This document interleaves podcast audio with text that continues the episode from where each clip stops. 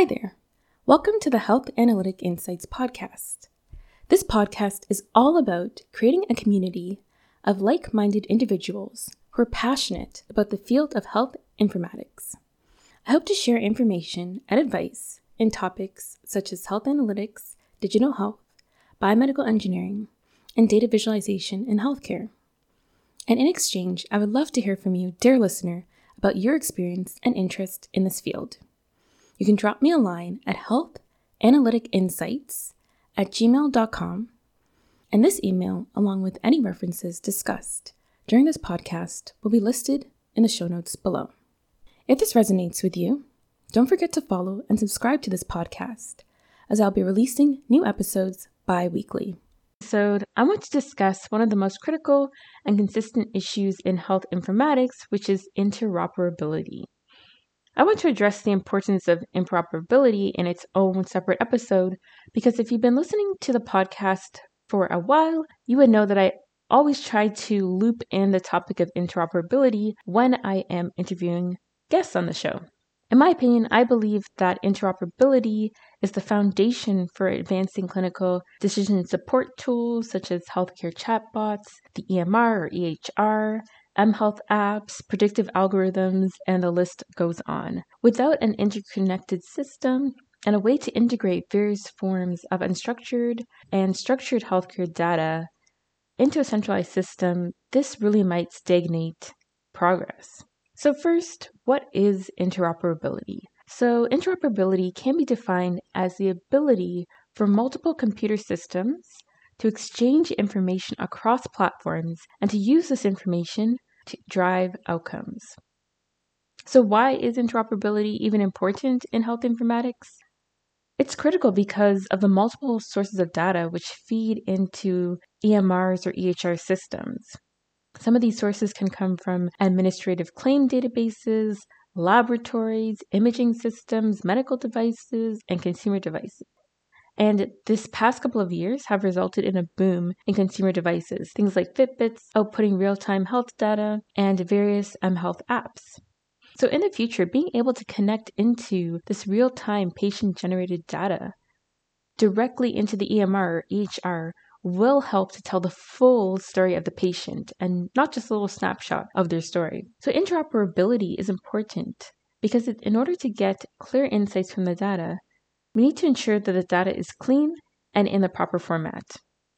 We also need to be aware of the risks of privacy and security breaches that might arise from accessing sources of data from multiple different inputs. So I hope I've convinced you a bit about the importance of health informatics and interoperability. And furthermore, connected systems and interoperability can help to reduce physician burnout.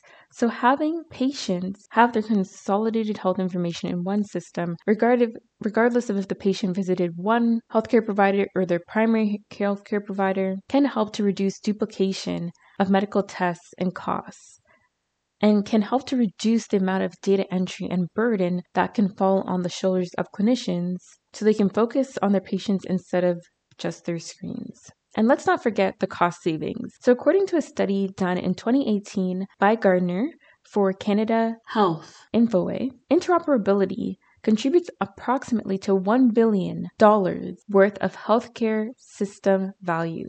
It also saves the equivalent of 25 lifetimes of patient time per year. So you have both cost and time savings. So, okay, I've said all these benefits and I've talked about the reasoning behind why interoperability is so important. So, why haven't we reached that stage yet? Well, there are some really important barriers to interoperability. So, as most things, the concept is simple, but the execution is difficult. Some of the barriers to interoperability in healthcare include financial costs required to integrate healthcare systems, privacy and government regulations to ensure healthcare data is protected and will not result in major breaches, a lack of involvement of clinical stakeholders when building these integrated systems, which can lead to reduced rates of adoption, and lack of incentives for healthcare providers.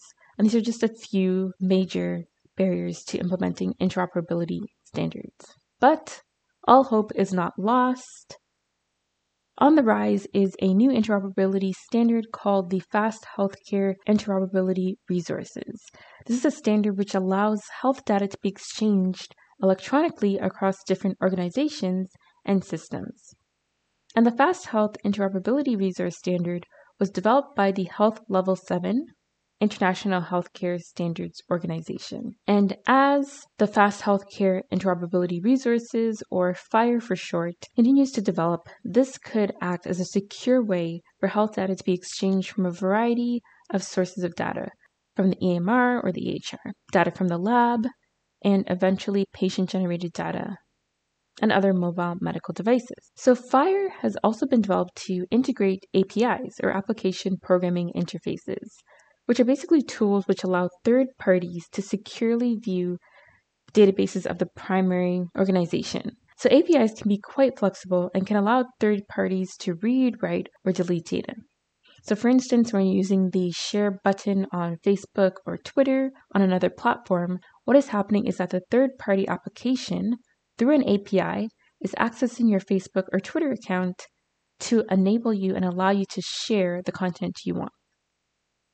So, this sharing of data in a secure way with the help of an API between the hospital and other external parties, this could be like other hospitals or labs, could be possible with the development of FHIR and can present an exciting push forward in the path to interoperability.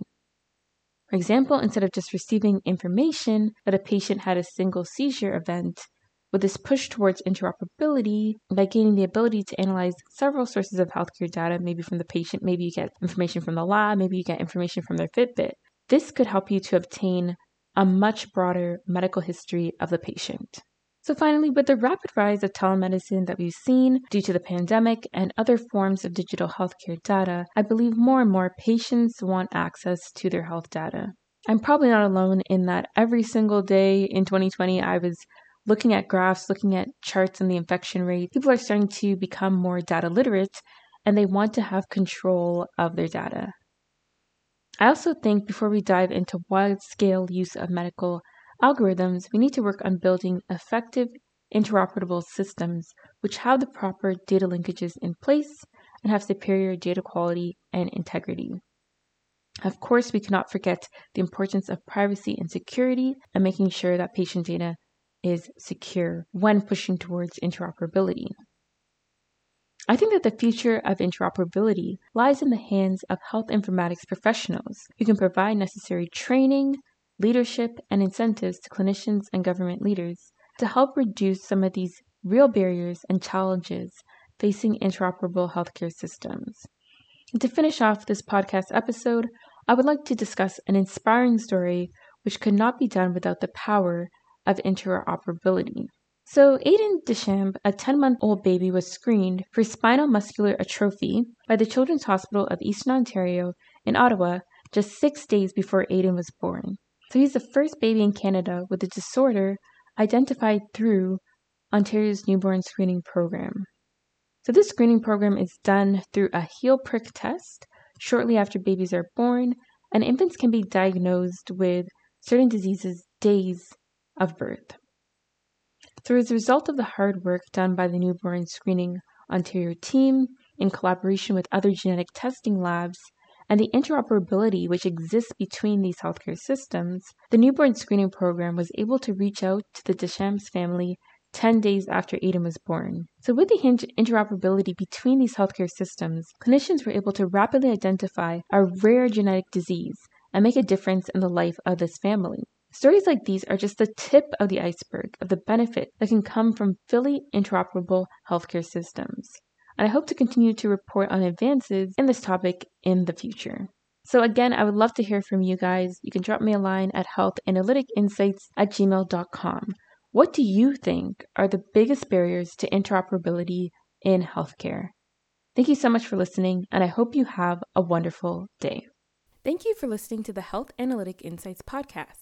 I'd love to hear from you about topics I should cover in future episodes. Please consider subscribing and leaving a review. Have a wonderful day.